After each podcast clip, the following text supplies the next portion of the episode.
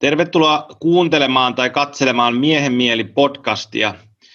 Tähän alkuun muistutus niille, ketä tätä kuuntelee. Jos tykkäätte mun tekemästä materiaalista, mua auttaa hyvin paljon, jos käytte tilaamassa tämän YouTube-kanavan, tykkäilette näistä videoista tai Facebookissa mun postauksista. Ja kiitos Puhdas Plusalle videon sponsoroinnista. Ja sitten mennäänkin tämän päivän jaksoon. Ja mulla on tänään vieraana Mia Merikallio, ja hän on syöpäsairaanhoitaja.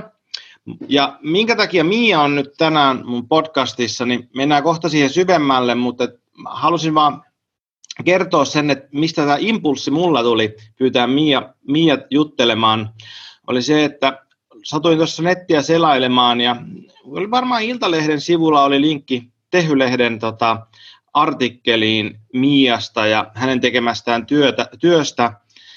Ja hänen työnsä on hyvin spesiaali siinä, että siitä ei kauheasti puhuta, mutta se on silti yksi tärkein, äärimmäisen tärkeä työnsarka täällä meillä Suomessa. Eli hän on palliatiivinen hoitaja, eli työskentelee kuole, kuolevien ihmisten ja heidän perheidensä kanssa, ja varsinkin kuolevien lasten kanssa. Ja kun mä luin sen jutun, niin mulle jotenkin osui sydämeen se, että jotenkin, että, ah, että hei, tämä on tämmöinen aihe, että, että mä en ole yhtään niin kuin, syventynyt tähän. Että mä oon lukenut yhden kirjan niin kuin, kuolemisesta ja tästä palliatiivisesta hoitamisesta, ja se kosketti mua tosi paljon, paljon ihan vaan niin kuin isänä ja pienen lapsen isänä varsinkin, ja mietin, että okei, toiset ihmiset kokee tämmöistä, ja mä halusin ymmärtää, että, että, että mitä siinä on olla, miten voi olla, mit, mitä se koko prosessi on, ja sitten tämä jotenkin kaikki loksahteli, ja mä ajattelin, että mä laitan heti Mialle viestiä, että tulisikohan se juttelemaan mun kanssa, ja Mia olikin heti, että totta kai mä tuun, että, että, että mä haluan niin puhua tästä asiasta, ja haluan tuoda tätä esille, niin tässä sitä ollaan sitten, ja tosiaan Mia, tervetuloa Miehen mieli podcastiin. Joo, lämmin kiitos Viljami. Kiitos, kun saan olla sanottamassa sinun kanssa merkityksellistä asiaa. Haluaisitko kertoa meidän kuulijoille vähän itsestäsi, missä tuut, mitä sä teet? Joo, mä oon monessa roolissa omassa elämässä, eli, eli olen Mia Merikallio, mä oon 49-vuotias, viiden aikuisen lapsen äiti, yhden taivastyttären äiti, Timon puoliso, Einon ja Aappon immu eli mummi. Syöpäsairaanhoitajana on toiminut mm, kohta 30 vuotta. Eli pitkä taivalia on toiminut erikoissairaanhoidossa syövän tutkimustyössä ja kolmannella sektorilla potilasyhdistyksissä. Ja koko tämän matkan ajan elämän, kuoleman ja ainutlaatuisen surukokemuksen äärellä, joka on meillä jokaisella näyttäytyy ja käyttäytyy surumessa ihmisissä hyvin eri tavoin. Toki sille yhtenäisiäkin piirteitä löytyy. Ja sitten sen lisäksi niin kuin vapaaehtois- ja vertaistoiminta, inhimillinen ihmisyys ihmiselle, rinnalla kulkeminen on niitä mun oman elämän sydänroihuja, jotka koen hyvin merkitykselliseksi. Ja oman lapsen, lapsen kuoleman myötä ehkä olen niin kuin syventynyt näihin asioihin. Ja silloin tiesin, että syöpäsairaanhoitajan työ on se, missä haluan, haluan niin kuin työtäni tehdä. Eli koen olevani hyvin etuoikeutettu, että saan kulkea ihmisten rinnalla. Voisitko se kertoa kuulijalle, jotka ei välttämättä ole lukenut sitä artikkelia, mä postaan sen tähän alle, jos joku haluaa mennä, mennä sitä tota, lukemaan, niin että mistä tämä lähti tämä sulle, että sulla oli tämä oma tragedia sun elämässä, jos sä voit avata meille sitä vähän, että mikä, mikä se prosessi oli sulle ja mitä siitä sitten seurasi? Joo, mun esikoinen syntyi, syntyi keskosena, eli hän syntyi 12 viikkoa ennen aikaisesti hyvin yllättäen ja, ja tuota selvisi kyllä keskosuudestaan. Elettiin kaksi vuotta oikein, oikein semmoista mukavaa lapsiperhearkea. Tunsin hyvin suurta kiitollisuutta lapsesta, jonka niin kuin elämän lähtökohdat oli tämän keskosuuden myötä vähän erilaiset. Ja sitten vuonna 1994 Laura kuoli hyvin odottamatta ja yllättäen, eli kaikki mun terveetkin lapset ovat pienenä kuumekouristaneet ja samoin Laura sai aavirusepidemian aikaan tämmöisen kuumekouristuksen. Me vietiin hänet hyvin herkästi sairaalaan tämän keskosuuden pohjalta ja, ja tuota, hän oli sitten kouristanut osastolla ja ikävä sattuma on, että siellä oli sähkökatkos ollut samaan aikaan talviyönä hoitaja ei nähnyt, mitä tapahtuu, mutta kuuli lapsen sängyn rämisevän tämän kouristuksen myötä. Ja Laura oli oksentanut kouristuksen aikana ja hän tukehtui sitten sillä tavoin tähän oksennukseen, että sai siitä vakavan aivovaurion. Hän oli kaksi päivää aivokuolleena, kunnes me annettiin sitten lupa irrottaa hänet elämää ylläpitävistä laitteista, kun, kun aivotoimintaa ei ollut. Ja tämä oli sitten semmoinen tekijä, että että meidän kaikki sukulaiset eivät hyväksyneet sitä, että me annettiin lupa irrottaa lapsi hengityskoneesta. To, toki niin kuin hoitohenkilökunta meitä siitä ohjeisti, mitä se tarkoittaa ja mitä siitä seuraa. Mutta me jouduttiin oman surumme keskellä paljon perustelemaan, että miksi me ollaan tehty tämmöinen päätös, jota kaikki läheiset ei hyväksyneet, mutta mutta suru muutti minuun ja muutti minuutta. Mä olin aluksi hyvin vihainen, mä olin hyvin yksin tämän suruni kanssa. Mä olin hyvin nuori äiti. Mä koin, että mä en tullut niin kuin nähdyksi, kuulluksi, kohdatuksi surussani, en ymmärretyksi enkä hyväksytyksi.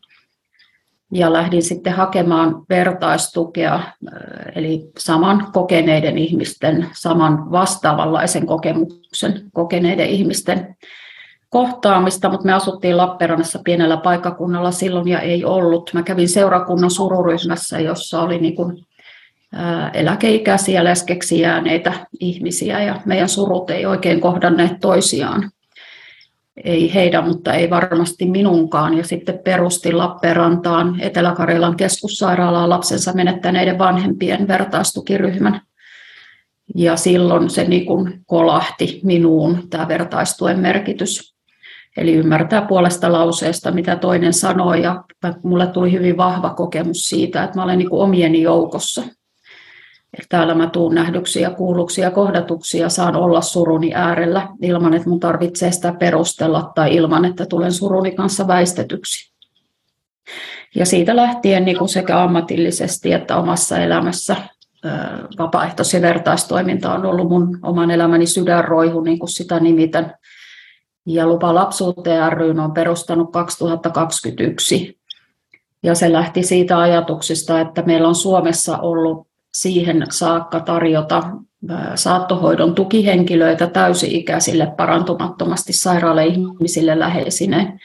Mutta näin pitkälle on päästy, että Suomessa ei alaikäisille, eli lapsille ja nuorille, jotka, jotka ovat parantumattomasti sairaata, niin ei ole tukihenkilöitä ollut tarjota. Ja Lupa lapsuuteen ry me koulutetaan, toiminnan ja työn ohjataan, välitetään perhetukihenkilöitä. Eli perheiden rinnalle, jossa eletään lapsen palliatiivisessa hoidossa, jonka hyvin merkityksellinen osa saattohoito on. Eli vapaaehtoisena tavallisen ihmisen tiedoin ja taidoin, mutta koulutettuna tukihenkilönä he kulkee perheessä huomioiden perheen lähes, niin kuin jäsenten yksilölliset tarpeet ja toiveet. Sitten me tarjotaan suruneuvontaa keskustelutukena. Median kanssa tehdään paljon yhteistyötä sanottamalla kokemuksia, mitä lapsen kuolema on ja mitä se merkitsee lapsensa menettäneille perheille, jotta se ei olisi enää tapu meillä Suomessa.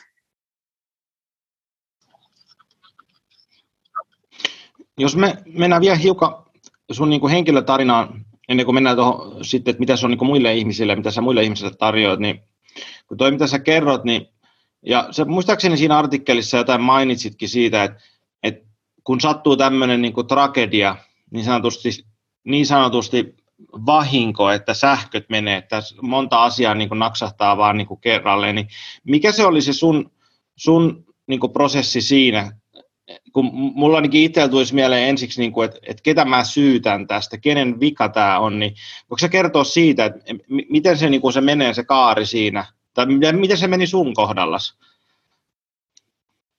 Joo, yleisesti jos ajatellaan, niin ihmisillä on hyvin niin kuin suuri tarve ymmärtää, mitä tapahtui, tai niin kuin saada joku selitys, että miksi näin kävi.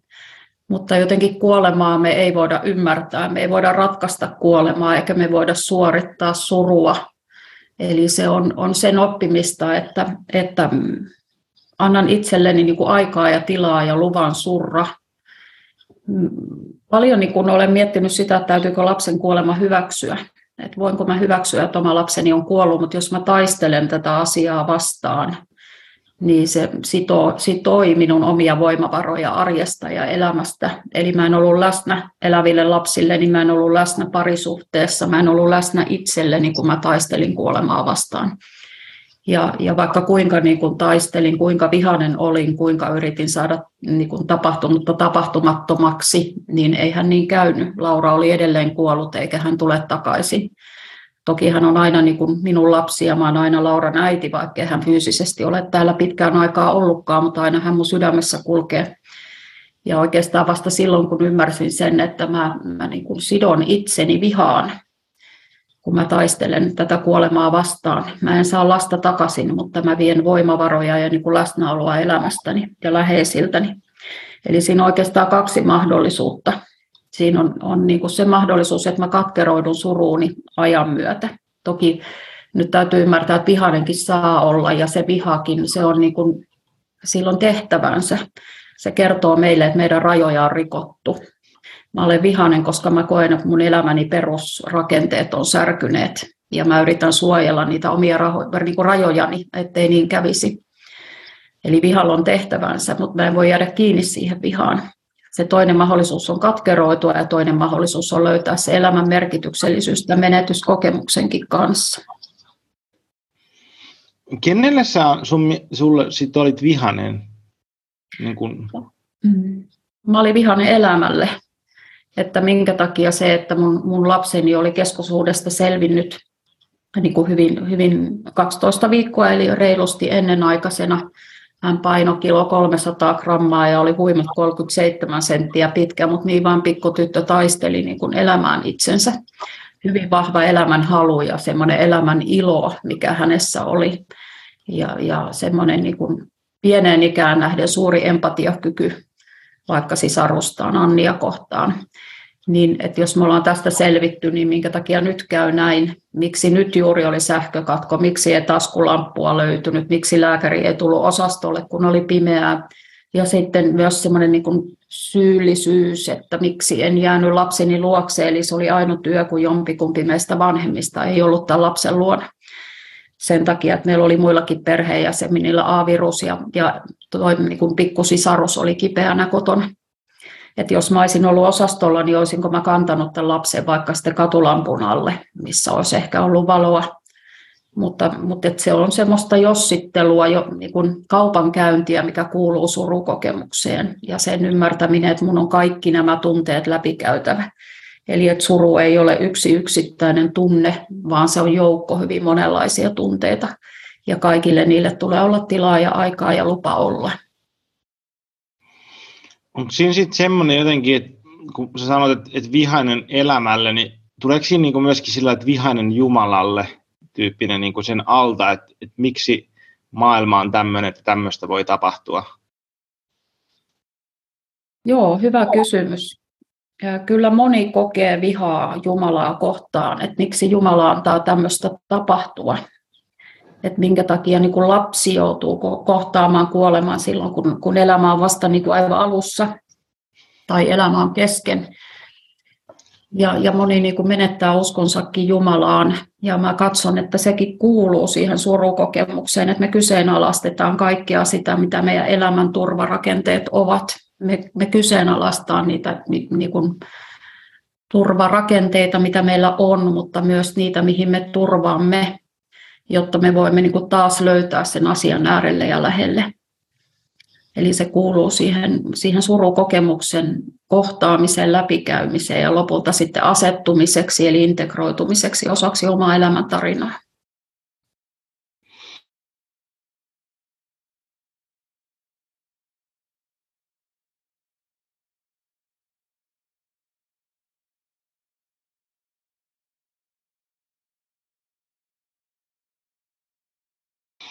Miten siitä siinä, että, että lapsen elämä ei voisi olla täysi, jos se kuolee aikaisin? Kun sä puhuit just siitä, että sun lapsi oli tosi elämän täyteinen ja ilo, niin kuin, että, että hän oli täällä.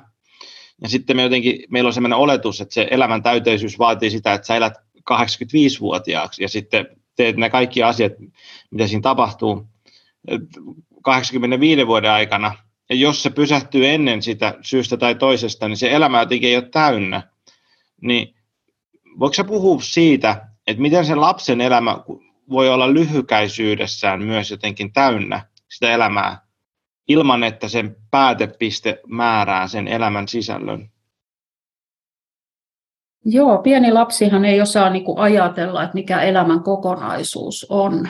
Eli Laura eli hyvin niin hyvän elämän. Hän oli hyvin rakastettu ja hän rakasti elämää ja hän rakasti läheisiään ja hän niin kuin nautti elämästä. Eli tämmöinen lapsi, joka, jolla on perussairaus, eli Lauralla oli tämä keskosuus ja sen myötä tämmöinen baby-astma, kun keuhkot ei ole kehittyneet, niin he osaa nauttia elämästä, he on läsnä elämässä, he osaa ottaa niitä hyviä hetkiä sieltä, he on niin kuin avoinna elämälle. Ja hänellä ei ole kokemusta muusta, hänellä ei ole kokemusta täydestä elämästä. Eli se niin kuin elämän kokonaisuushan on meidän vanhempien mielessä. Meillä on joku mielikuva, meillä on tavoite, unelma, haave, mikä meidän lapsen elämässä oli, tai elämä olisi. Meillä on paljon odotuksia sille, mutta ne muodostuu niin kuin vanhempien tarpeista, toiveista, unelmista, ei lapsen.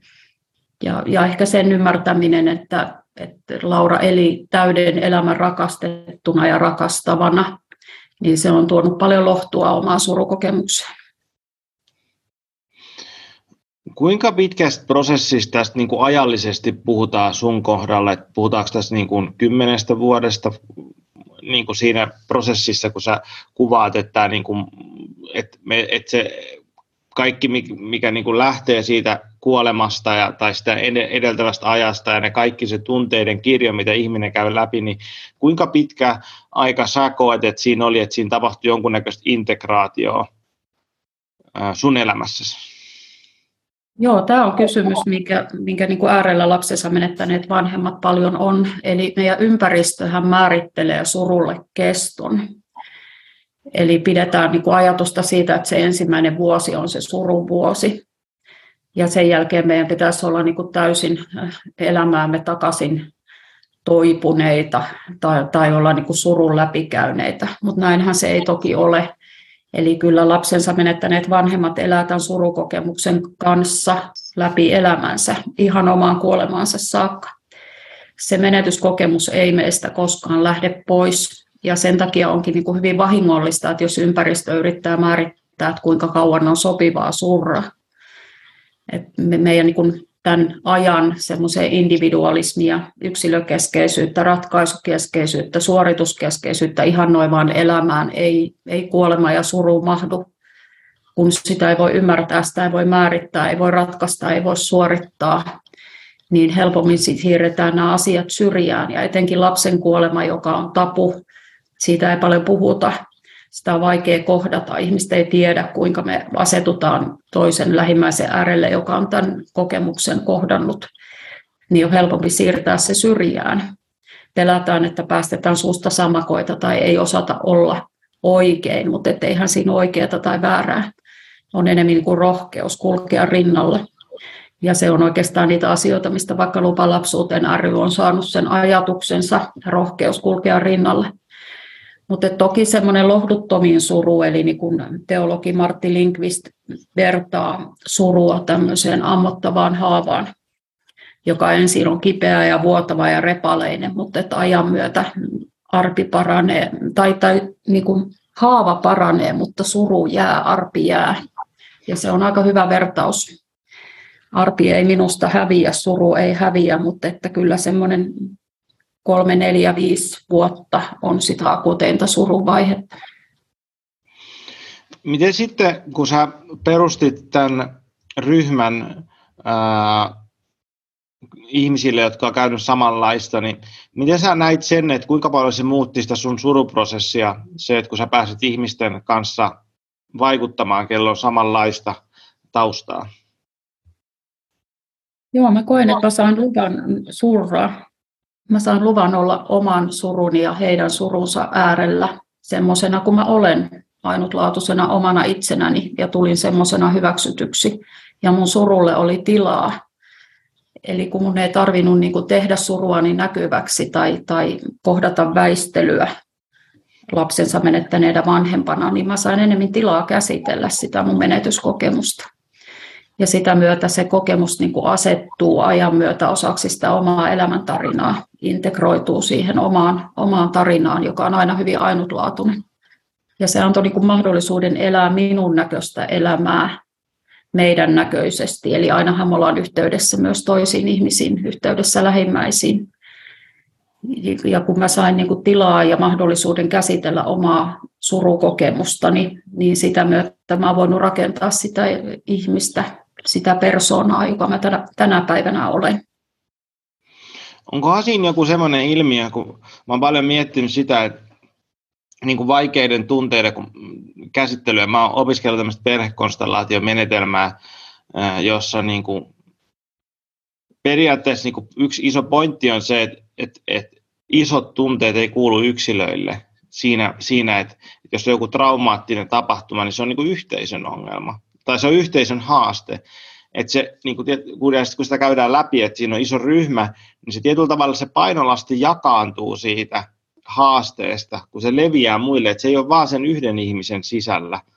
Niin näetkö että siinä on niin kuin osaksi se prosessi on sitä, että, että kun me jaetaan niitä tunteita, että me ei ollakaan, niin kuin, että me ei yksin kannatella sitä koko lastia, vaan se, että hei, me löydetään se yhteys, että se yhteys myöskin kannat, auttaa siinä niin kuin prosessoinnissa. Joo, siinä on suuri viisaus.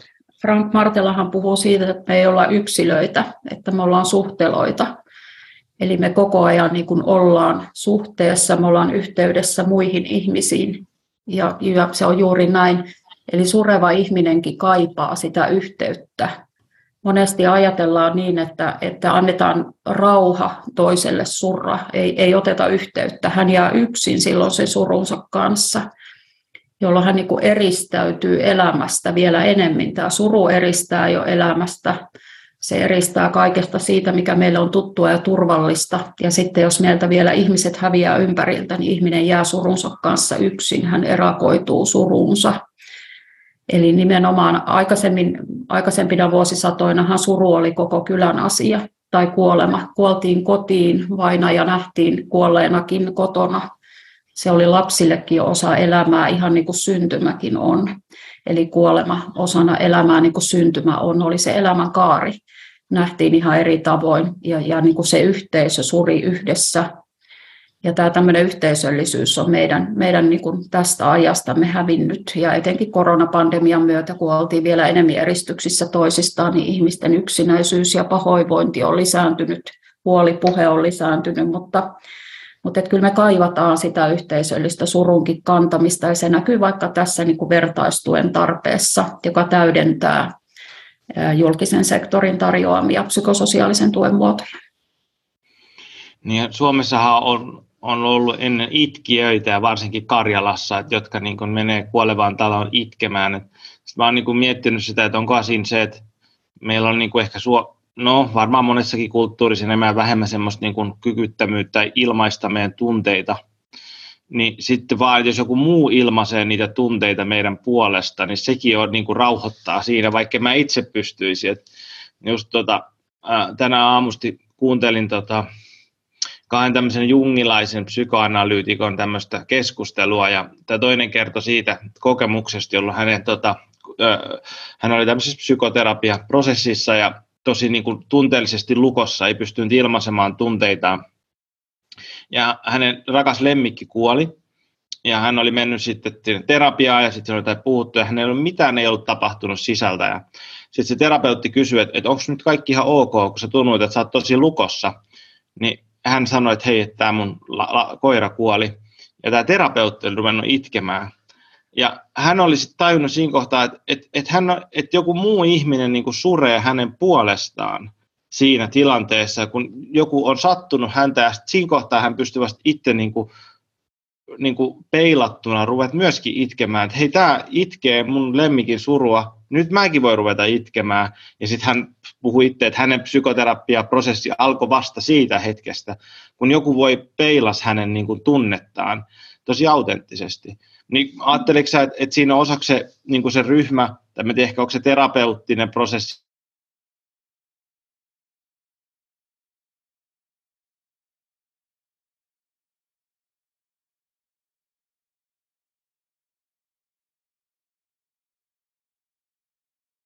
Joo, kuuletko Viljami, mua vissiin katosi ääni.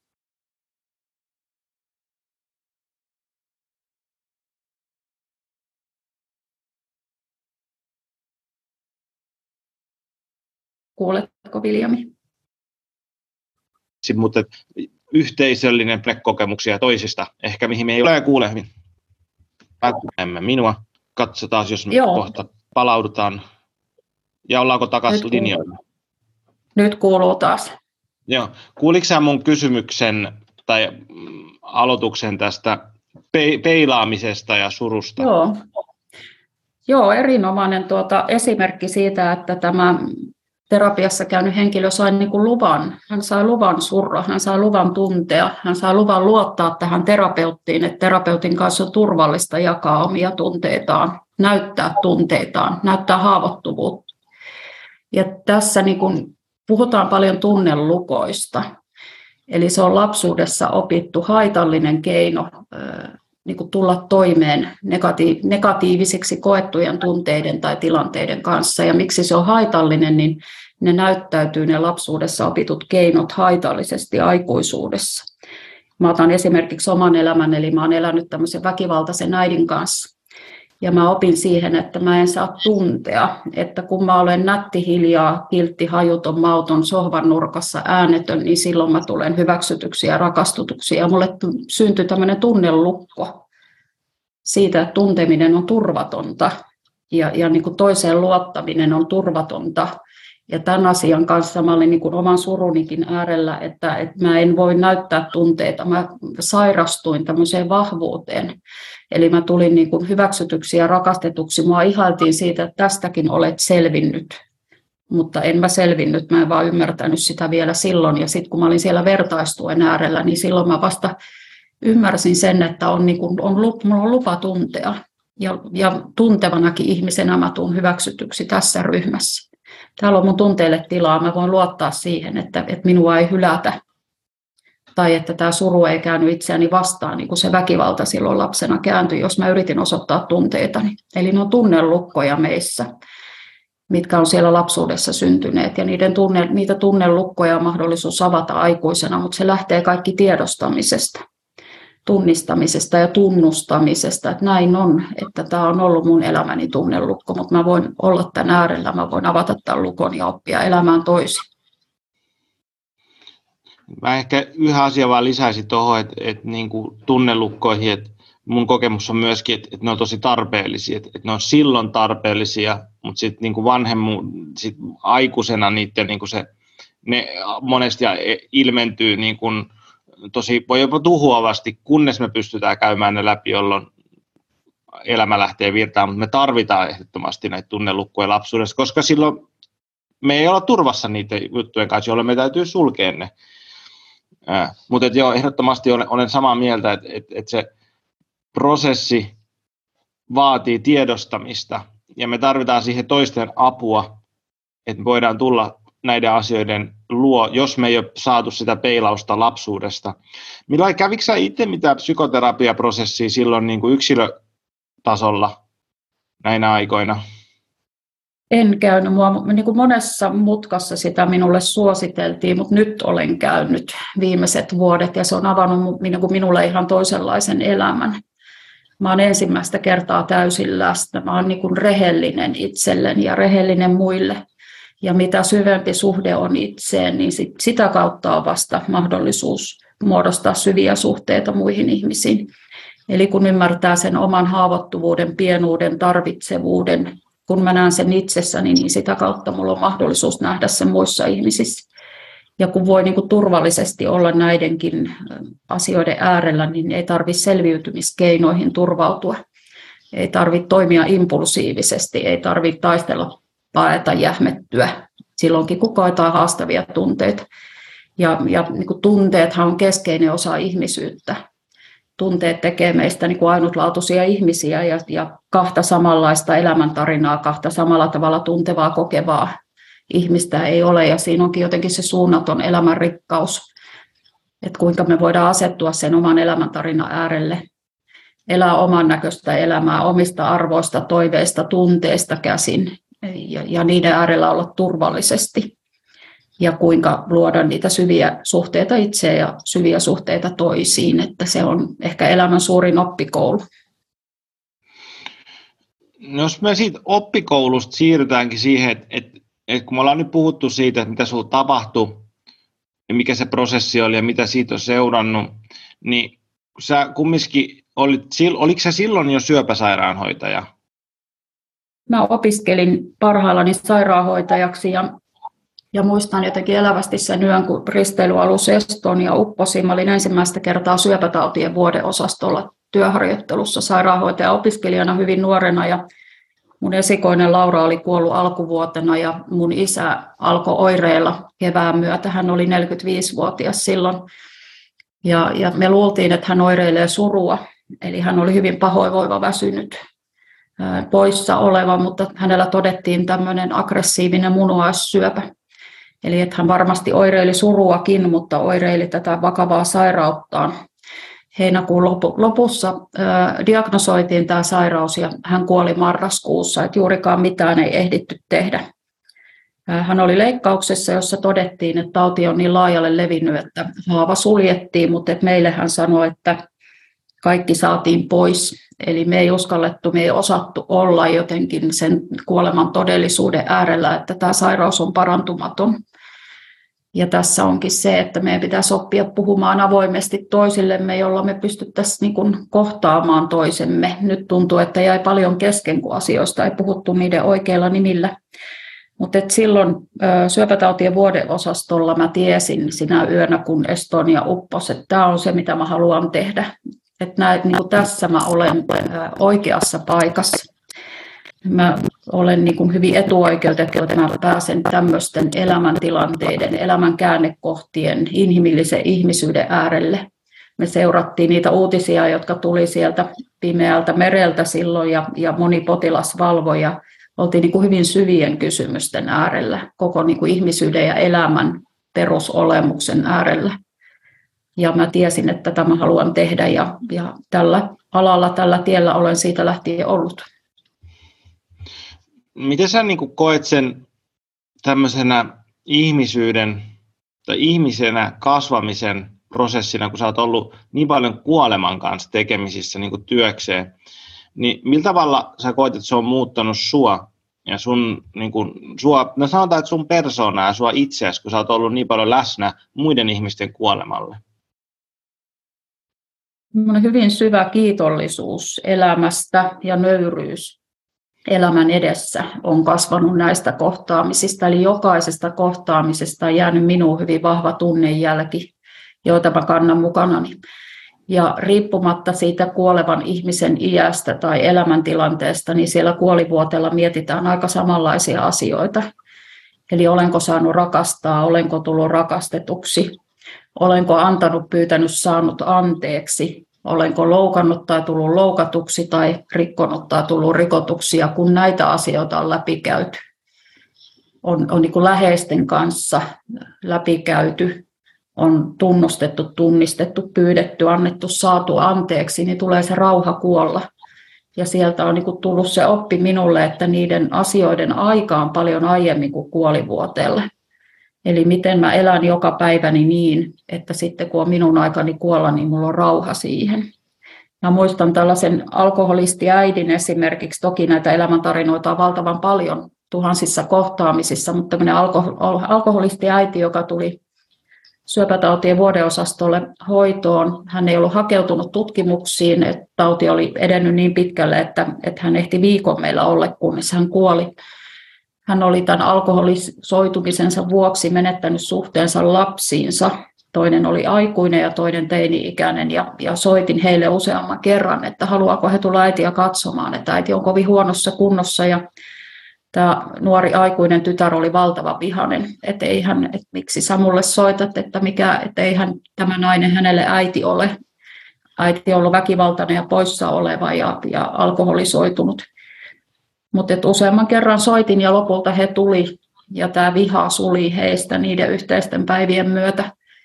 Ja kun he, tämä äiti pyysi anteeksi lapsiltaan hyvin aidon oloisesti, niin jotakin suli sekä äidissä että näissä lapsissa. Ja Ja äiti sai rauhan kuolla ja ehkä sitten nämä nuoret sai rauhan elää, kun he ei ollut enää niin kiinni siinä vihassa. Että nämä on niin hyvin koskettavia tilanteita. Et koen, että tämä on niin hyvin etuoikeutettu ammatti. Jos mennään noihin, kun sä puhuit noista ydinkysymyksistä, mitä ihmiset ää, käsittelee siellä kuolinvuoteella. Jos me vähän mennään niihin, ja mä, mun ajatus oli tässä niin koko podcastin takana, tai yksi ajatuksista oli se, että mitä me voitaisiin oppia Mian viisaudesta, elämänkokemuksesta ja varsinkin näistä kohtaamisista siellä kuolinvuoteella, koska siellä me ei päästä niin kuin elämää karkuun enää. Ja silloin joku, jotain niin kuin, englanniksi on distillation, mä en tiedä mikä se on niin kuin suomeksi, mutta niin kuin jotain, no ehkä distillaatio, jotain niin kuin olennaista tulee pinnalle, mikä on sen kaiken epäonen olennaisen sälän niin kuin alla. Ja just nämä, mistä, mitä sä jaoit, niin on varmasti niitä, niin mä, mua kiinnostaisi mennä syvälle siihen, että että miten, mä, miten myöskin minä tietysti itse, mutta miten myöskin me kuulijat, niin minkä asioiden äärellä meidän olisi hyvä tulla ennen sitä kuolinvuodetta, jotta meillä voisi olla täydempi elämä. Jos me aloitetaan siitä, että kun sä sanoit ensimmäiseksi, olenko saanut rakastaa ja olenko ollut rakastettu, niin voiko sä avata sitä meille vähän? Joo, hyvin merkityksellinen kysymys.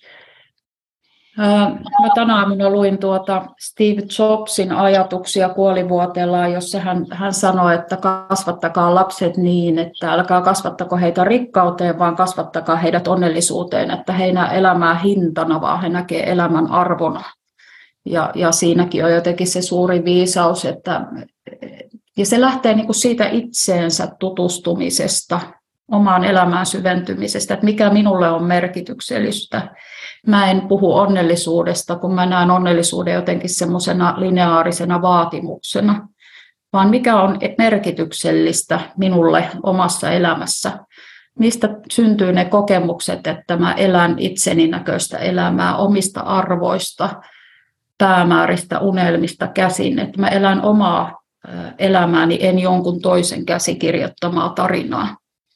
Eli se vaatii niin kuin pysähtymistä, tunnistamista, tunnustamista, tunteiden äärelle pysähtymistä. Mitä voimakkaampi tunne jostain asiasta nousee, niin sitä merkityksellisempi se asia on meille. Ja mä oon, niin kun, kun kerroin, että olen viime vuodet käynyt psykoterapiassa, niin mä oon opetellut pysähtymään tunteiden äärelle.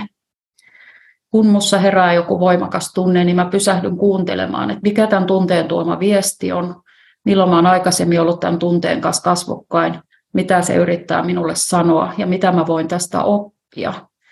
Ja niin kuin näiden viestien äärelle pysähtyminen tuo sen syvän yhteyden meidän elämän merkityksellisyyteen.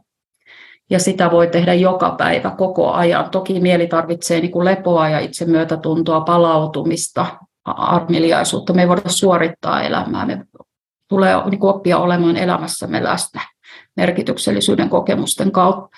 Ja esimerkiksi tämän niin kuin lapsen kuolemankin äärellä on mahdollista elää, jos ajatellaan, että lapsi on palliatiivisessa hoidossa, eli parantumattomasti sairas, jonka merkityksellinen osa saattohoito on, siinäkin elämänvaiheessa on mahdollisuus elää merkityksellistä elämää, ei suorittamalla, vaan läsnä olemalla. Ja sitten ollaan arvokkaan kuoleman äärellä ja ainutlaatuisen surukokemuksen äärellä, mutta se vaatii tunnistamista ja läsnäoloa.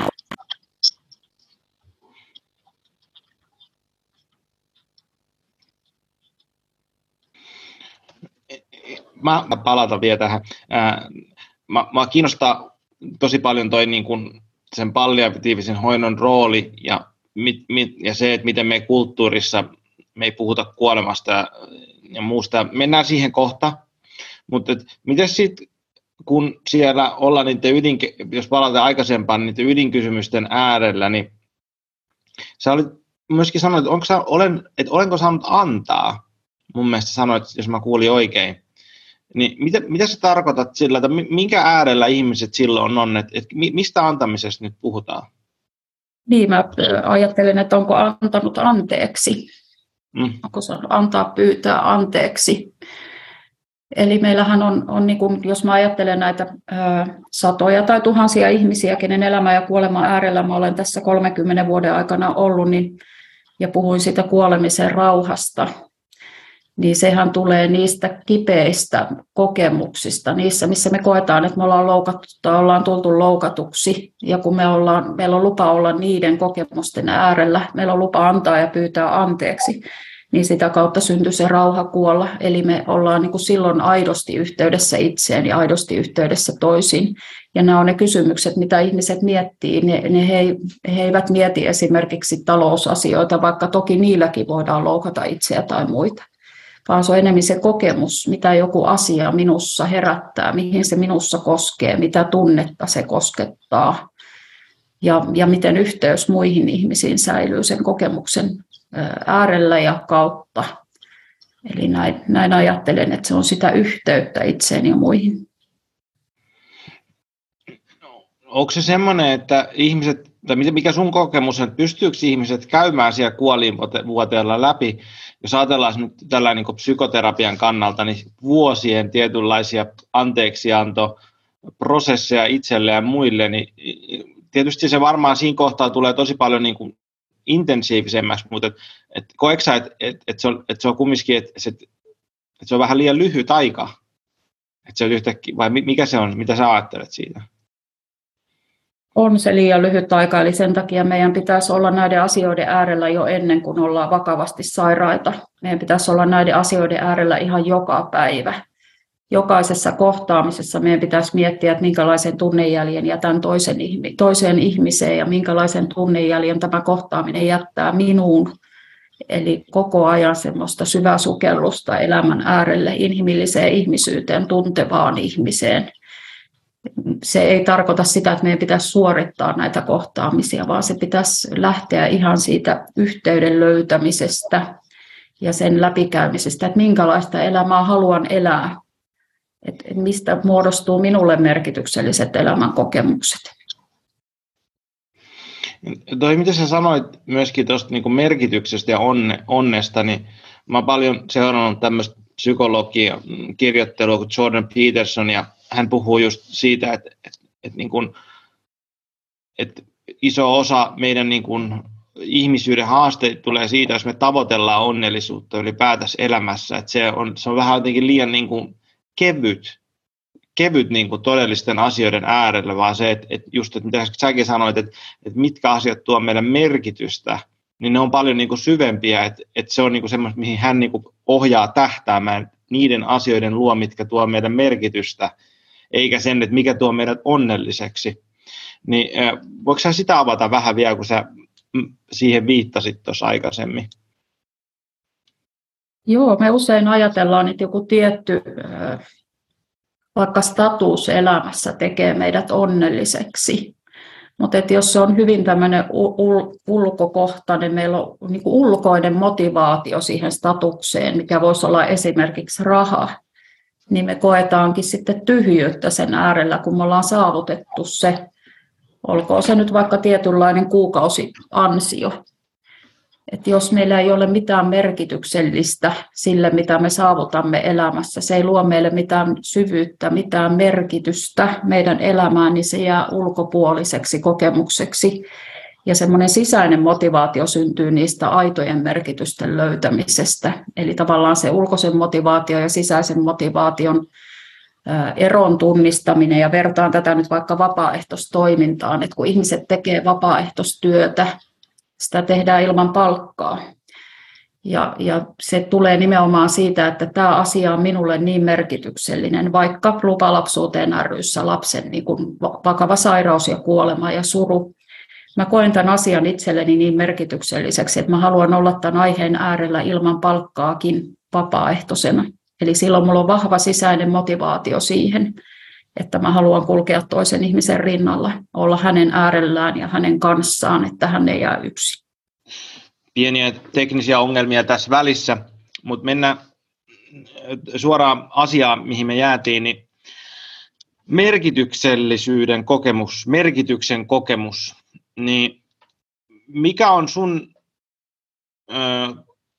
mitä sä ajattelet siitä, että mitkä on sellaisia asioita, mitä ihmiset kokee merkitykselliseksi ja mitkä tulee niin kuin esille siellä elämän viimeisinä hetkinä. Et sä itse jaoit siitä, että kun sä koet sen merkitykselliseksi, että sulla on tämä vapaaehtoistyö, että sä voit olla ihmisten kanssa, tehdä jotain ilman rahaa, että sä koet sen niin, että se tuo sulle syvää merkitystä, niin miten, miten sä oot nähnyt tai kokenut, mitä muut ihmiset, mistä muut ihmiset saa merkitystä elämäänsä? Joo, mä tuota, kun opiskelin palliatiivista hoitoa, niin tein lopputyön kuoleman kysymyksistä. Eli tein tämmöisen kyselyn kymmenen kysymystä kuolemasta, johon voi vastata kuka vaan.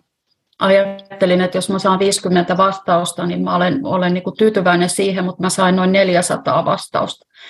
Eli se kertoo siitä, että ihmisillä on suuri tarve puhua tästä asiasta, josta ei yleensä puhuta.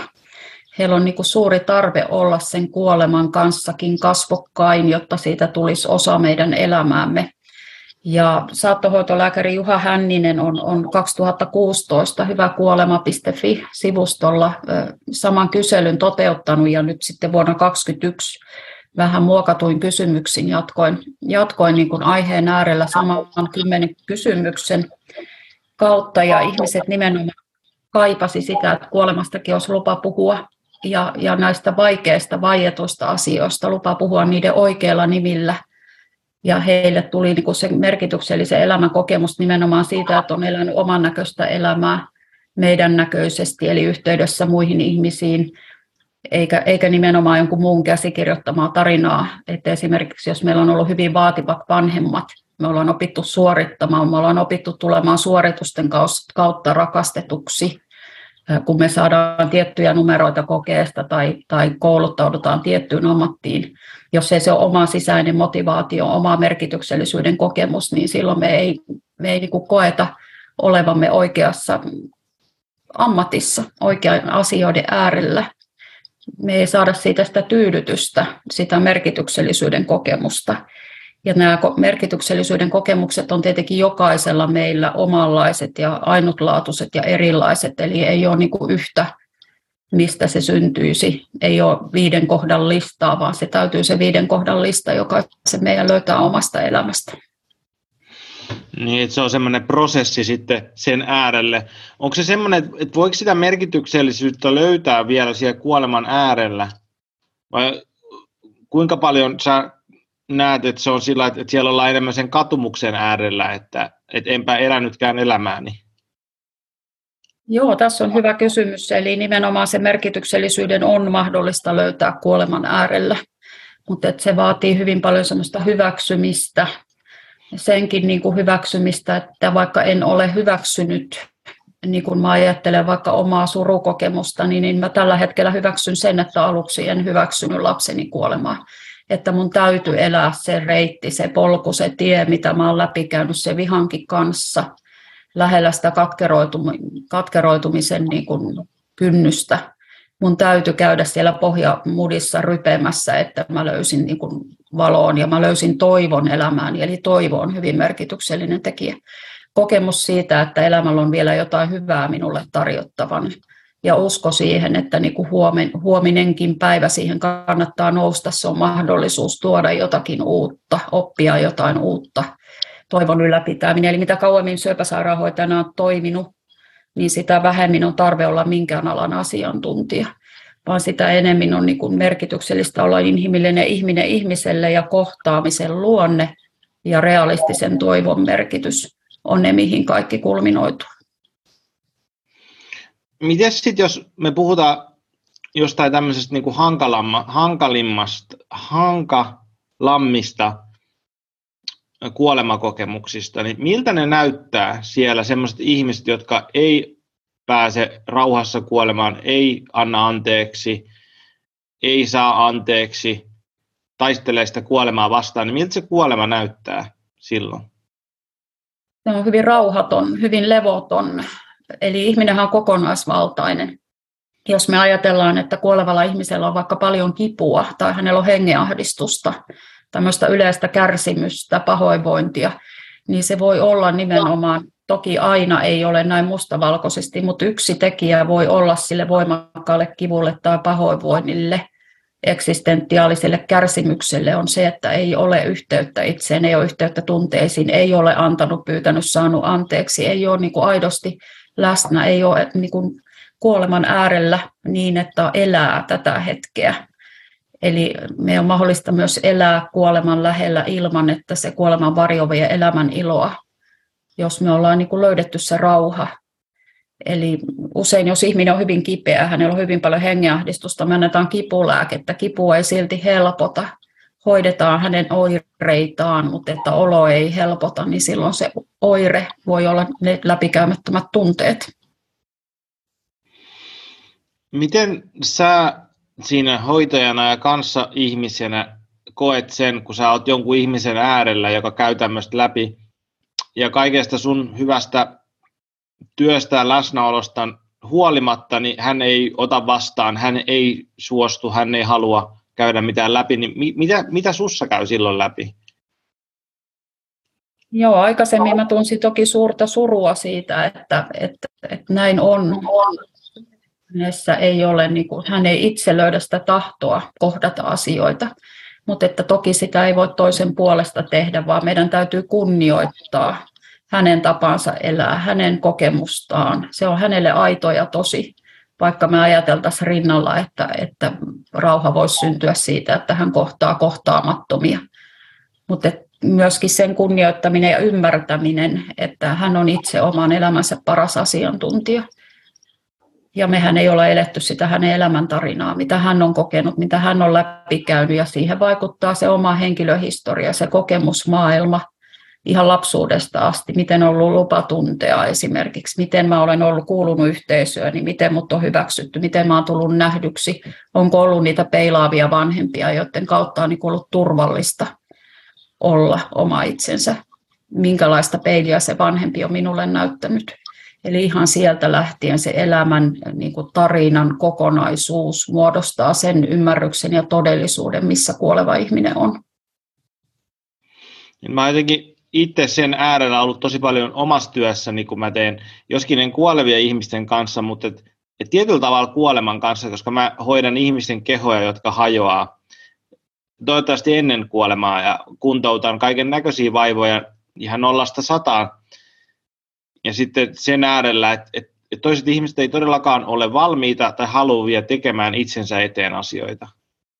Että niin kuin se, että sattuu kärsimystä, kipua, mutta silti valitsee sen, että mä mieluummin otan sen kuin sen, että esimerkiksi söisin terveellisemmin tai äh, kävisin liikkumassa tai venyttelisin tai jotain, niin sit se, on, se on ollut mulle itse asiassa tosi raskas prosessi, koska jotenkin se jotenkin auttajan dilemma on se, että mitä jos en voi auttaa, mitä jos minua ei oteta vastaan. Et sit se, on niinku, se on jännä, että et se on niinku mun oma prosessi ollut tosi paljon, että et, et miten mä löydän sen syvän kunnioituksen jokaisen ihmisen yksilöllistä elämäntarinaa kohtaan. Ja mistä mä tiedän, että mistä se lähtee se, niinku se impulssi olla tekemättä tai se vastustus.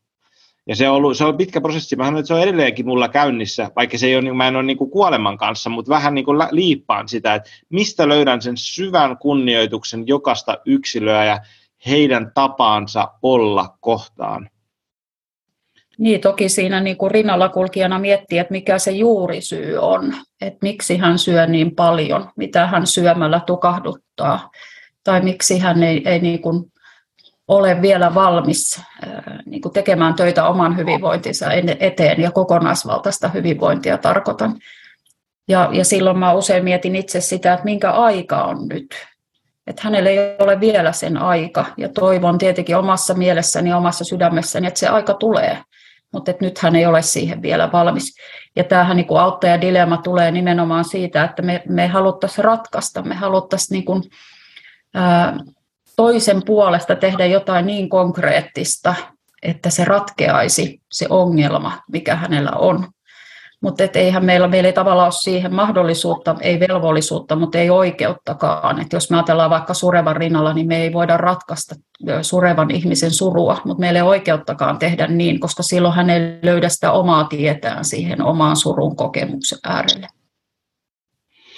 Niin, se on varmaan just se länsimaisen mielen semmoinen niin ratkaisukeskeisyys siinä, mikä niin kuin, no varmaan ihan jokaisessa asiassa, mutta et se, et, et se, et, et tunteet ja isommat niin tämmöiset, jos mä niin kuin mielen liikkeet ja maisemat ja kohdatut kohtaamattomat asiat, niin ne ei mahdu semmoiseen ratkaisuskeskeiseen malliin, joskin mulla on ollut useampi ratkaisukeskeinen terapeutti mun tota, podcastissa, ja se, sillä on oma paikkansa, mutta sitten kun musta tuntuu, että mennään tarpeeksi syvälle inhimillisten niin kuin syvien totuuksien äärelle, niin siellä ratkaisu on harvoin aika kaukana siitä, että mitä me voidaan tehdä. Jos me ratkaistaan se toisen ihmisen ongelma, se haaste, minkä äärellä hän on, niin se ratkaisee sen hetkisen ongelman, mutta jos hän ei niin kuin itse sisäistä sitä, hän ei omaksu sitä mallia, hän ei ymmärrä, että minkä merkityksen se hänen elämään tuo, niin hän on pian uudelleen sama asia äärellä tai ehkä vielä isomman haasteen äärellä, jos ei se ole sisäinen motivaatio niin oppia löytämään sitä omaa tietä. Miten jos me siitä sukelletaan hiukan niin kuin hengellisyyden äärelle ja sen äärelle, kun ihmiset on kuolemassa, niin varmasti aika moni miettii hengellisiä asioita enemmän tai vähemmän, mitä kuoleman jälkeen ja niin ennen, niin voiko sä puhua siitä vähän? Joo, se on tämmöinen eksistentiaalinen, vakaumuksellinen tarve meillä ihmisillä. Eli niin kuin olla sen inhimillisemmän ihmisyyden äärellä, mistä minulle muodostuu se eksistentiaalinen elämän kokemus, olemassaoloa viittaava liittyvä, mikä on niin kuin minun todellisuuteni, missä minä elän, mikä on se henkisyys, onko se, onko se esimerkiksi vakaumukseen liittyvä Jumala tai muu uskonto, vai mistä se kokemus tulee, eli se on niin kuin sen oman tien löytäminen, ja se on toki kaikilla meillä erilainen, ja me ollaan yhä niin kuin monikulttuurisemmassa maailmassa, ja se muodostaa välillä haasteita kuoleva ihmisenkin hoitotyössä, että miten me osataan erilaisia vakaumuksia kunnioittaa. Ja usein siinä on se sanottaminen, että tämä on minulle uusi asia, mutta kerro, miten voin kunnioittaa sinun vakaumustasi niin, etten sinua loukkaa. Eli niin kuin sanoiksi pukeminen, että meidän ei tarvitse kaikkea tietää, meidän ei tarvitse tuntea, osata, mutta me voidaan kunnioittaa ja arvostaa toista ihmistä ja antaa hänelle mahdollisuus sanottaa se, että kuinka voin sinun rinnalla kulkea.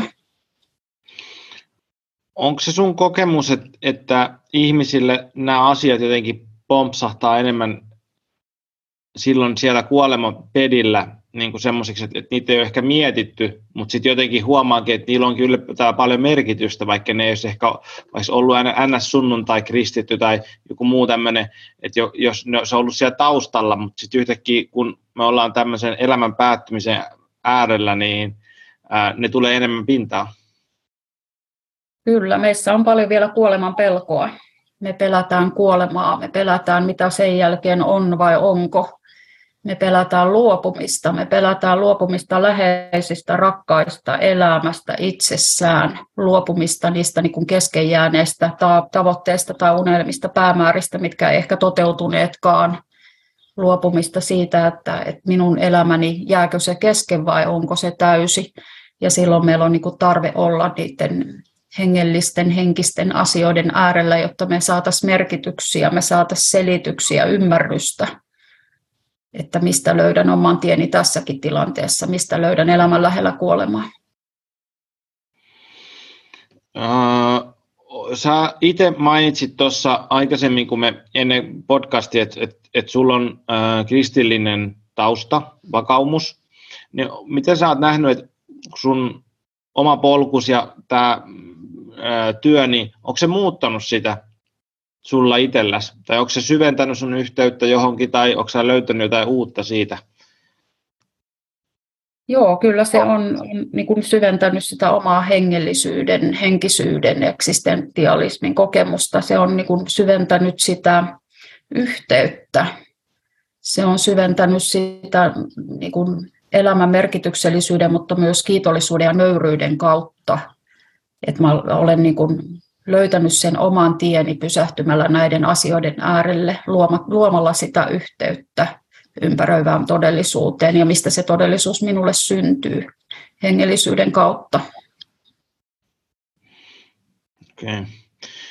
Mites jos, jos siitä äh, hiukan sen äärelle, että kun sä teet työtä perheiden kanssa, jonka lapsi on kuolemassa, joka varmaan niin semmoisia, että elämästä ei kauheasti löydy intensiivisempiä kokemuksia kuin se, että oma lapsi kuolee joko yhtäkkiä tai sitten, niin kuin, että on siinä prosessissa mukana, niin mua kiinnostaa se kuulla, että, että mitä nämä lapset kokee siihen, miten ne lapset kokee sen kuoleman.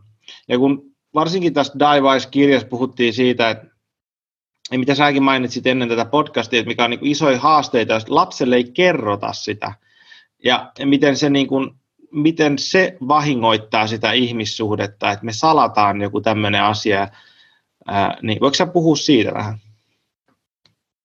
Joo, lapset ymmärtää paljon enemmän kuin me vanhemmat tajuammekaan.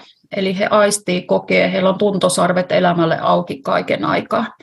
Ja jos me ei kerrota lapselle, että mikä hänen tilanteensa on, me ei kerrota parantumattomasta sairaudesta, me ei kerrota lähestyvästä kuolemasta, omasta tai vaikka vanhemman kuolemasta, niin lapset tekee omia johtopäätöksiä, jotka voi joskus olla niin kuin hyvin jopa lasta vahingoittavia. Eli hänellä on oikeus hänen ikätason huomioivaan tietoon, mun kollegani Florence Smith kertoo aina tämmöisestä Anttipojasta, joka, joka vahingossa heitti äidin hammasharja vessanpönttöön ja äiti sairastui vakavasti ja lapselle ei kerrottu mistä on kysymys ja Antti ajatteli, että se on se, että hän heitti sen äidin hammasharjan sinne vessanpönttöön ja hän kantoi hyvin suurta syyllisyyttä. Hän, hän niin kuin alkoi kärsiä unettomuudesta, nukkumisvaikeuksista, monenlaisista vatsakivuista oireista, koska hänen oma pienen mielen syyllisyys oli niin raskas. Että jos hänelle oltaisiin sanotettu, että, että vessa, tämä hammasharjan tippumisella vessanpönttöön tai sillä, että äiti on sairastunut, niin ei ole yhteyttä, niin hän olisi vapautunut näistä suurista peloistaan. Ja niin viikoittain saan puheluita aikuisilta lapsilta, jotka ovat edelleen hyvin vihaisia siitä, että heille ei sanotettu sitä lähestyvän vanhemman kuolemaa esimerkiksi, tai niin kuolemaa, niin heillä ei ollut mahdollisuutta olla sen äidin tai vanhemman äärellä. Hänelle ei ollut mahdollisuutta sanottaa sitä, minkä aika olisi ollut juuri silloin. Ja jos me ajatellaan kuolevia lapsia, niin hehän testaa hyvin paljon, että kenen kanssa on lupa kuolemasta puhua. Ja siihen niin kuin kokemukseen kannattaa tarttua, että voi olla toista mahdollisuutta ei tule. Ja he sanottaa niitä ikätasonsa mukaisesti esimerkiksi niin, että käynköhän mä rippikoulua tai menenkö yläasteelle tai, tai kuka mun nukeella leikkii, kun minua ei enää ole. Tai miten te muistelette minua sitten, kun minua ei ole. Eli se, että me ei väistetä niitä lapsen kysymyksiä, vaan me tartutaan niihin hetkiin. Me voidaan kokea se suurena luottamuksen osoituksena että lapsi uskaltaa ottaa ne asiat meidän kanssa puheeksi. Ja me vanhemmat luodaan usein niitä pelkoja, me vanhemmat luodaan sitä puhumattomuuden kulttuuria tai sitä, että meillä ei ole lupa tuntea. Lapset on välittömämpiä ja aidompia näissä asioissa, jos me annetaan heille mahdollisuus siihen. Niin, että onko se sitten enemmän vain, että vanhemmat suojelee itseään siinä, ei niinkään sitä lasta?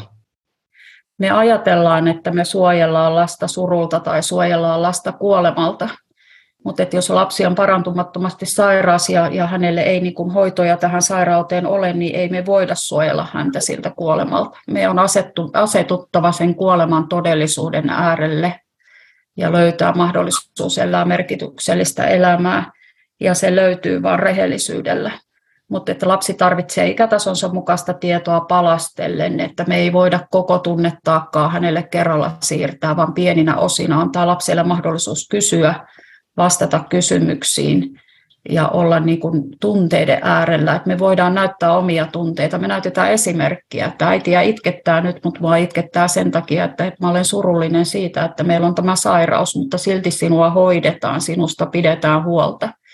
Ja lapsille on hyvin merkityksellistä se, että ne tutut turvalliset rutiinit jatkuu elämässä.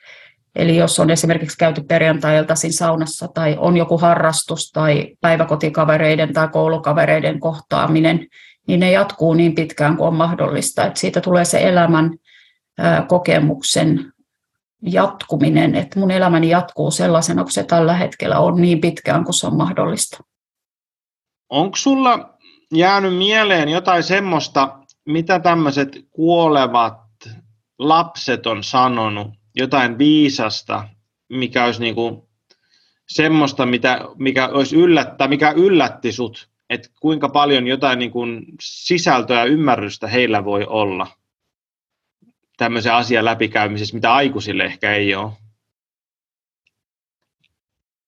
Joo, lapset on hyvin tunneälykkäitä, ihan jo hyvin pienetkin lapset, koska he aistii sitä tunneilmastoa, he aistii sitä perhekulttuuria, missä he elävät. Toki heillä ei ole kokemusta minkään muunlaisesta perhekulttuurista tai tunneilmastosta, kun heillä on tämä oma synnyinperhe yleensä.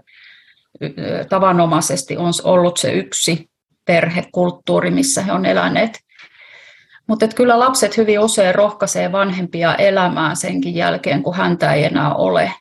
He saattaa sanottaa sitä sillä lailla, että, että me voidaan näitä jutella sitten haudalla, tule sinne juttelemaan minulle, tai minä odotan sinua siellä, tai, tai että minä tulen pikku oravana sinun luokse, tai, tai äiti, että, että suret niin pitkään kuin on surun aika, ja sitten, sitten keskityt taas muihin asioihin, että lapset niin rohkaisee vanhempiaan jäämään tähän maailmaan, tähän todellisuuteen, hänen niin kuin muistoa vaalia ja kunnioittaa, mutta, mutta myöskin niin silloinkin, kun häntä ei enää fyysisesti ole. Se on, se on niin kuin tosi jännä, kun mäkin koitan olla mun poikani kanssa mahdollisimman niin kuin läsnä ja kuunnella häntä, joka on nyt siis viisivuotias, niin hänen suustaan tulee välillä ihan uskomattomiin niin kuin viisauksia, jos mä oikeasti pysähdyn kuuntelemaan, mitä hän niin kuin sanoo. Että totta kai nyt sieltä sit niin kuin suurin, iso osa on semmoista niin kuin, vähän niin kuin höllötystä ja muuta ja kaiken näköistä Pokemoneista ja muista, eikä siinä mitään tärkeitä nekin on, mutta sitten se on jännä, niin kuin, että on semmoisia, mulla on semmoinen kokemus, että on semmoisia niin kuin avautumisen hetkiä, että jotain niin kuin tosi syvää tulee sieltä lapsen kautta, mikä on niin kuin tosi semmoista, että, että muakin niin kuin koskettaa. Ja, niin kuin tulee muutama mieleen, että, että me luettiin semmoista lasten satua, ja, ja missä oli niin kuin, ää, tai se oli lasten raamattu, siinä oli joku, joku, joku tota, siitä, että, että tota, tämmöinen tuli ää, käärme houkuttelemaan Jeesusta tekemään niin kuin pahoja asioita, ja sitten siinä oli jotain pahuudesta, ja sitten mä luin siitä niin kuin se, mitä se kirja sanoi, ja sitten mun poika kysyi, että mitä se tarkoittaa, että jos on niin kuin pahuus, että joku on täysin paha. Ja sitten mä koitin nyt sit selittää sen, mitä mä ymmärsin siitä ja sitten, että mitä siinä luki siinä sadussa. Sitten hän, hän vaan sanoi, että, että niin, että, että täytyy muistaa, että meissä kaikissa on myös jotain hyvää, vaikka olisi kuinka paha. mä olisin, että viisivuotias suusta tulee tämmöisiä syviä niin kuin teologisia niin kuin totuuksia. Ja mä olisin, että vau, että et, et en mä, en mä tuommoista opettanut hänelle, en mä tuommoisesta puhunut, vaan se on jotenkin, niin kuin, että, että se on siellä sisäsyntyisesti sitä niin kuin viisautta, että jos sitä me olla, voidaan kuunnella, Joo, tässä onkin niin kuin suuri viisaus, että olet pysähtynyt hänen kanssaan tällaistenkin asioiden äärelle. Annat niin kuin hänelle mahdollisuuden löytää ne omat oivallukset.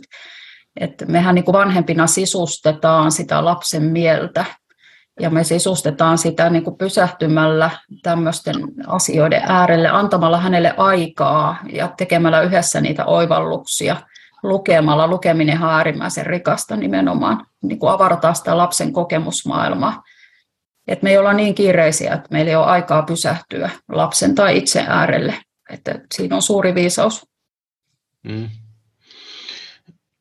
Miten tota, äh, jos me puhutaan tämmöisestä niin kuin hengellisyydestä ja lapsista ja lapsen kuolemasta, että, että kun mä luin tätä Die kirjaa niin siinähän kertoi niin kuin esimerkkiä just siitä, että oli tämmöinen ateisti, äh, perhe ja sitten heidän lapsensa oli, oli kuolemassa ja sitten hän lapsi alkaa kysymään heidän vanhemmiltaan, että menenkö minä taivaaseen, onko enkeleitä olemassa ja kaiken näköistä tämmöistä ja sitten okei, okay, tietysti mä en halua sanoa, että, että niin se on ainoa vaihtoehto, että löytää jonkun sortin hengellisen niin yhteyden joskin mun sisällä niin kuin huutaa, että se on ainoa vaihtoehto, mutta kunnioitan niin, jos se ei ole semmoista.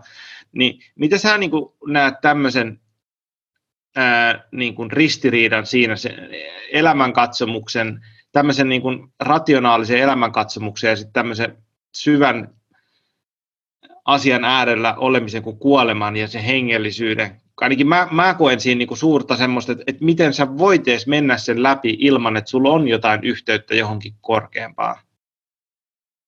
Joo, tästä on puhuttu vanhempien kanssa ihan juuri tämän kaltaisessa tilanteessa, mitä kuvasit, että vanhemmat on ateisteja. Ja me ollaan niin kuin yhdessä päädytty siihen, että, meidän, että me ei haluta niin kuin viedä lapselta sitä lapsen uskoa tai mahdollisuutta lapsen uskoon, vaan vanhemmat voi sitten sanottaa vaikka lapselle sitä, että mitä sinä, mitä vaikka jos lapsen nimi on vaikka, vaikka Pia, että mitä sinä Pia tästä asiasta ajattelet, että onkohan sinun mielestä taivaassa enkeleitä tai, tai menetkö sinä kuoleman jälkeen taivaaseen.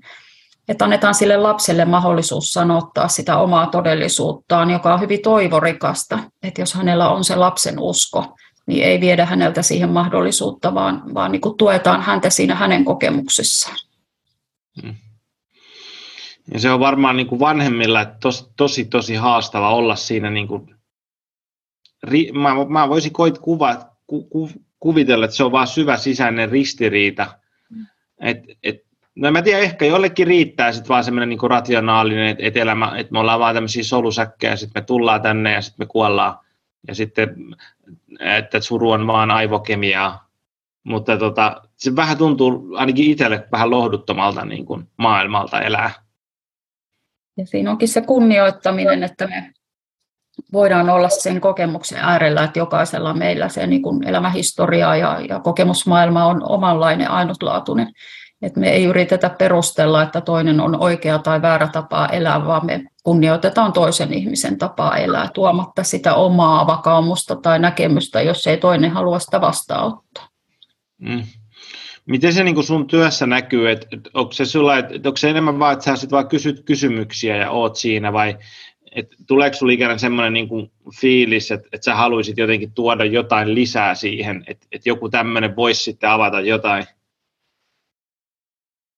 Joo, meillä on kaksi korvaa ja yksi suu, ja mä ajattelen, että se on niin kuin tärkeä auttajana käyttää niitä siinä suhteessa.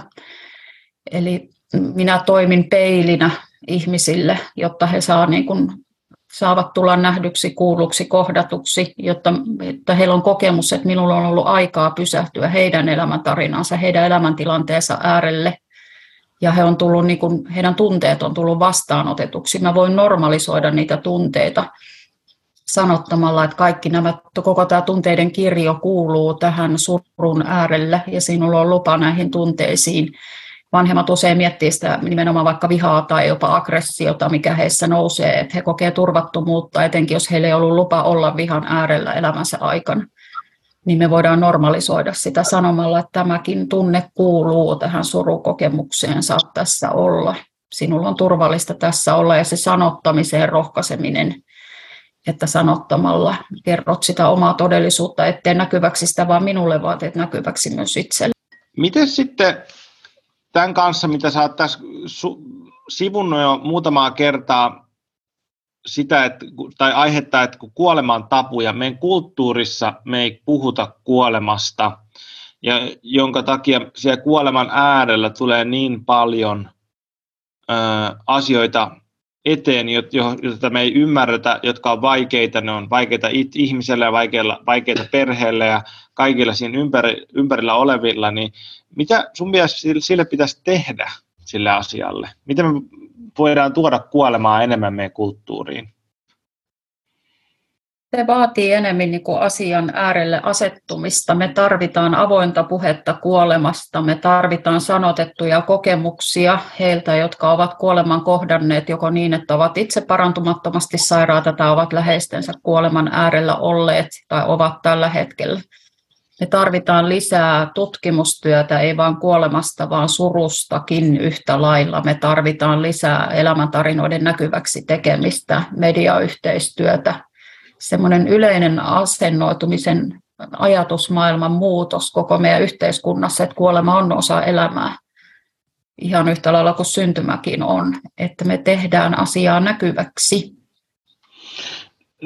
Mulla väkisinkin tulee niin kuin ajatus siitä, niin kuin meidän kulttuurin sekularisoitumisesta ja siitä, että me ollaan siirrytty enemmän semmoiseen tieteellis-rationaaliseen niin kuin maailmaan, että, että, että se on niin kuin osa syynä, että miksi kuolema on, on niin kuin poissa siitä meidän kulttuurista ja arjesta. Koska, no en mä tiedä, onko se mun romantisoitu ja romantisointia mun, mun kohdalla, mutta että mä niin kuin kuvittelisin, että jos meillä on niin kuin elävä uskonto, meidän kulttuurimme pohjalla, niin siellä myöskin se kuolema on siinä enemmän läsnä. Joo, se on jotenkin meidän ajan, etenkin tämän ajan ilmiö. Jos me ajatellaan vaikka lääkäreiden koulutusta, niin heidät on koulutettu parantamaan. Ja, ja kuolemaa ei, siis kun me ei voida ratkaista sitä kuolemaa, on sairauksia, josta ei parannuta, niin se pitäisi ihan jo koko niin kuin sekä lääkärien että hoitohenkilökunnan koulutuksiin tuoda ihan eri tavalla tämä asennoituminen siihen, että kuolemaankin tulee niin kuin olla lupa. Meillä tulee olla ymmärrys ja hyväksyminen sille, että me ei voida kaikkia asioita ratkaista. Ja jos me ajatellaan, että kun vaikka ihmisen kohtaaminen on tullut lääkärikoulutukseen vasta 2000-luvulla, niin kuoleman kohtaaminen ei täysin vieläkään.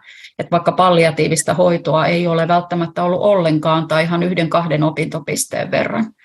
Eli tämä on niin sivuutettu, vaiettu aihe meidän yhteiskunnassa, että edes näihin keskeisiin kohtaamisen koulutuksiin niitä ei ole tuotu mukaan. Ja mikä sä, mitä sä näet, että miten se voitaisiin tuoda siihen niin kuin käytännössä? Että pitäisikö, onko riittääkö se vaan se puhe siitä ja se informaatio siitä, vai kun mulle henkilökohtaisesti vaan tulee niin kuin mieleen siihen, että me tarvittaisiin niin kuin, jos me puhutaan kulttuurin muutoksesta, niin siinä täytyy olla jotain niin kuin syvempää kuin se vaan ns. se tieto siitä asiasta. Se vaatii ihan semmoista yleistä niin kuin asennemuutosta koko meidän tavassamme elää. Eli se lähtee ihan jokaisen meidän niin kuin yksilön mahdollisuuksista, tavasta, asenteista, arvoista, etenkin arvoista, mitkä meille tässä yhteiskunnassa, mitkä yksilölle tai yhteisölle on keskeisiä arvoja ja semmoisen niin arvotyöskentelyn kautta vasta täysin semmoinen ajatuksen muutos elämässä, mutta myös yhteiskunnassa rakenteessa. Että jos me ajatellaan, että meillä on vaikka saattohoitokoteja vaan muutama, tai lapsille ei ainuttakaan saattohoitopaikkaa kodeissa ole, vaan saattohoitokodit Suomessa on suunnattu täysi-ikäisille ihmisille. Lapset ja alaikäiset hoidetaan erikoissairaanhoidossa. Ja nyt me tiedetään vaikka koronapandemia, hoitajapula, energiaympäristökriisit, monet tämmöiset meidän niin turvallisuuden tunnetta hu- huojuttavat tekijät, Ukrainan sodat, muut, ne niin kuin terveyden, sosiaali- ja terveydenhuollon kantokykyä koettelee. Eli me tarvitaan nyt, meidän aika vaatii enemmän yhdessä tekemistä, yhteisöllisyyttä, kolmannen, neljännen sektorin mukaan ottamista, jotta me voidaan kohdata ihminen ja perhe yhä niin kuin ihmiskeskeisemmin sairauskeskeisyyden sijasta ja perhekeskeisemmin yksilökeskeisyyden sijasta. Tämä aika vaatii muutosta. Ja sä oot osana tätä muutosta näiden sun tämän yhdistyksen kautta, niin voiko sä vielä kertoa meille, että mitä sun yhdistys tekee tämä Lupa lapsuuteen ry, ja oliko se jossain muussa vielä mukana? Joo, mä, mun päivit, päivätyöni, millä maksan elämiseni, niin tulee, tulee Suomen syöpäpotilaat ryssä, jossa meillä on tämmöinen vertaisena hanke, eli vapaaehtois- ja vertaistoiminnan uusia muotoja, jotta se tavoittaisi heidätkin, jotka ei tavanomaisesti toiminnan piiriin hakeudu. Mutta lupa lapsuuteen ryssä toimin ja me toimimme täysin vapaaehtoisuuden pohjalta, mutta silti valtakunnallisesti ja ammattimaisesti sillä tavoin, että sillä on ihan niin kuin luotu toimintamalli ja koulutusrakenne, jotta se toiminta on mahdollisimman laadukasta. Eli me koulutetaan perhetukihenkilöitä perheiden rinnalle lapsen palliatiiviseen hoitoon, kokemustoimijoita sotealan ammattilaisten ja opiskelijoiden kohtaamiseen, jotka sanottavat omaa elämäntarinaansa ja sitä kautta ovat osana alan kehitystyötä tarjotaan suruneuvontaa ja neuvontaa on vähän väärä sana. Mä en ole vielä keksinyt parempaa. Me emme neuvo ketään surussa, vaan me toimimme niin kuin kuuntelevina korvina, tarjoamme keskustelutukea maksutta. Viime vuonna meillä kävi 64 ihmistä puhumassa omasta elämäntilanteesta yhdestä kolmeen kertaan per, per ihminen. Eli, eli sanotettiin sitä elämäntilannetta, jonka aika hänellä oli juuri nyt, ja kävi ihan teini-ikäisiä sisaruksiakin puhumassa, eli hyvin niin kuin, ja läheisiä, isovanhemmat, läheiset, naapurit, koulut, päiväkotikaverit on heitä, jotka kokee, että he jää niin kuin tuen muotojen ulottumattomiin. Heille ei tarjota tukea, kun lapsen kuolema koskettaa vahvasti kuitenkin koko yhteisöä. Jos me ajatellaan, että vuonna 2020 Suomessa kuoli 261 alaikäistä lasta, niin se koskettaa kuitenkin huomattavasti suurempaa määrää ihmisiä joka vuosi. Eli me tarvitaan kohtaamista, me tarvitaan toivoa, me tarvitaan ihmisyyttä, jaettua ihmisyyttä. Jos tähän loppuun mä kysyisin sulta ää, neuvoja ihmisille eri tilanteista, niin, tai viisautta tai mitä vaan ikänä sä ää, voit jakaa, niin jos sä voisit kertoa ensiksi niille ihmisille, kellä on läheinen kuolemassa, niin mitä sä haluaisit heille kertoa? Mä haluaisin rohkaista heitä puhumaan, sanottamaan sitä, mitä hänen sydämellään, mitä hänen mielessään on juuri nyt, jotta se ei jää sanomatta. Ja oikeastaan heillekin, joiden läheinen ei ole parantumattomasti sairas, joka elää, elää ihan sitä niin kutsuttua tavallista elämää, niin sanottamaan sen, mitä sydämellä on. Ja tämmöinen minä-viestintä kannattaa aina, että kun meillä on myös niitä haastavaksi koettuja, että tunnehan ei ole koskaan negatiivinen tai positiivinen, vaan tunteella on tehtävänsä. Se kertoo tarpeista tunteiden takana. Mutta että sanottamalla niin kuin minä viesteillä, mitä minä koen, mitä minä tunnen ja mitä tämä sinussa herättää, jotta siitä tulisi yhteinen kokemus eikä syyllistävä kokemus mutta puhumaan niistä asioista, niistä tunteista, kokemuksista, joiden aika nyt on, vahvistamalla yhteyttä itseen ja sitä kautta toiseen ihmiseen ja, ja tekemällä niin kuin merkitykselliseksi sitä yhteistä matkaa. Ja miten sitten ihmisille, jotka on saanut esimerkiksi tietää, että he, joka saattaa ehkä tämän kuunnella, kello on lapsi on saanut jonkun diagnoosin, se voi olla, että se on niin kuin ihan mm, äärimmäisen, tai että se on jopa kuolemaan vievä, niin mitä sä heille halusit sanoa, että mitä, mitä sä, tai ohjata tai jotain erityistä, koska siinä on, siinä on kumminkin se luonne siihen, tai sen asian luonne on niin erilainen kuin esimerkiksi jos vanhempi on kuolemassa. No, lapsilla on hyvin vahva elämänhalu. Lapset on hyvin sitkeitä, he on hyvin niin kuin, elämään innostuvia. Että lapset on, on jopa niin kuin saattohoitovaiheessa hyvin paljon paremmassa kunnossa kokonaisvaltaisesti kuin kuolevat aikuiset on. Eli ehkä se niin kuin uskoa ja toivoa siitä, että lapsen palliatiivisessa hoidossa voidaan elää jopa vuosia ja rohkeutta elää, että me ei niin kuin annettaisi sen kuoleman varjon viedä meiltä niin kuin elämän iloa tai yhteyttä, yhteisiä mahdollisuuksia. Mä voisin kysyä tuon viimeisen kysymyksen uudestaan, koska taas tänne nauhoitus naksahti poikki. Eli mitä sanoisit niille ihmisille, jotka ovat kuolevan lapsen äärellä tai vakavasti sairaan lapsen äärellä, kun se tilanne on niin erikoinen verrattuna esimerkiksi, jos on vaikka kuoleman vanhemman tai isovanhemman äärellä, niin mitä sä heille haluaisit viestiä? Lapsissa on hyvin vahva elämänhalu, elämän ilo, semmoinen vilpitön aitous ja rakkaus elämää kohtaan. Eli haluan niin kuin rohkaista vanhempia siihen ajatukseen, että lapsen palliatiivisessa hoidossa voidaan elää jopa vuosia, koska lapsilla on uskomaton sitkeys ja kyky elää semmoista kokonaisvaltaista hyvää ja syvää elämää hyvinkin lähellä kuolemaa. Että, että niin kuin aikuiset saattohoidossa eivät ole niin hyväkuntoisia kuin lapset saattavat olla. Eli löytää sen oman merkityksellisen elämän suorittamatta sitä elämää, ettei, ettei se menisi siihen, että halutaan kaikki tehdä ja kokea, kun elämä koetaan jäävän kesken, vaan aset, annetaan aikaa ja asettutaan, asetutaan niiden asioiden äärelle, joka aika on nyt. Ja sitten viimeinen kysymys, mitä sä halusit sanoa heille, jotka on itse nyt kuolemassa, kun sä oot seurannut paljon kuolevia ihmisiä ja heidän prosessiaan siellä kuolin vuoteella, niin mitä sä voisit viisautta heille jakaa, ketkä itse käy tätä prosessia läpi? pysähtymistä tunteiden äärelle ja siihen, että mikä tekisi sinun päivästäsi tänään merkityksellisen, mitä siinä pitäisi tapahtua tai toteutua, jotta illalla kokisit, että olet elänyt hyvän päivän. Mistä ne muodostuu, ne merkityksellisyyden kokemukset ja, ja ehkä rohkaisemaan siihen, että älä jää yksin. Että ihmisiä, vertaistukea, tukihenkilöitä on rinnalla ettei kukaan kuolisi yksin, vaan saisi kuolla niin kuin kannateltuna, tuettuna ja rakastettuna. Kiitos Miia tosi paljon, kun tulit tänne mun podcastiin.